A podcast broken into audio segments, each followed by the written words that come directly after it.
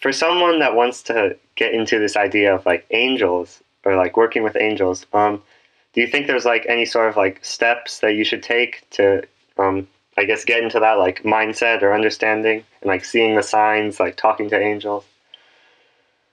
Yeah, there's there's absolutely plenty of things you can Yeah. do every day. It's Mhm. just first of all, first of all, the easiest Want you to do is just say good morning or good afternoon, good evening, thank you, angel.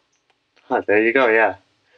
Yes, that's it. That's it's that simple because um, they they're good. If you don't get an instant sign or Mhm. an instant feeling, it's okay. Yeah.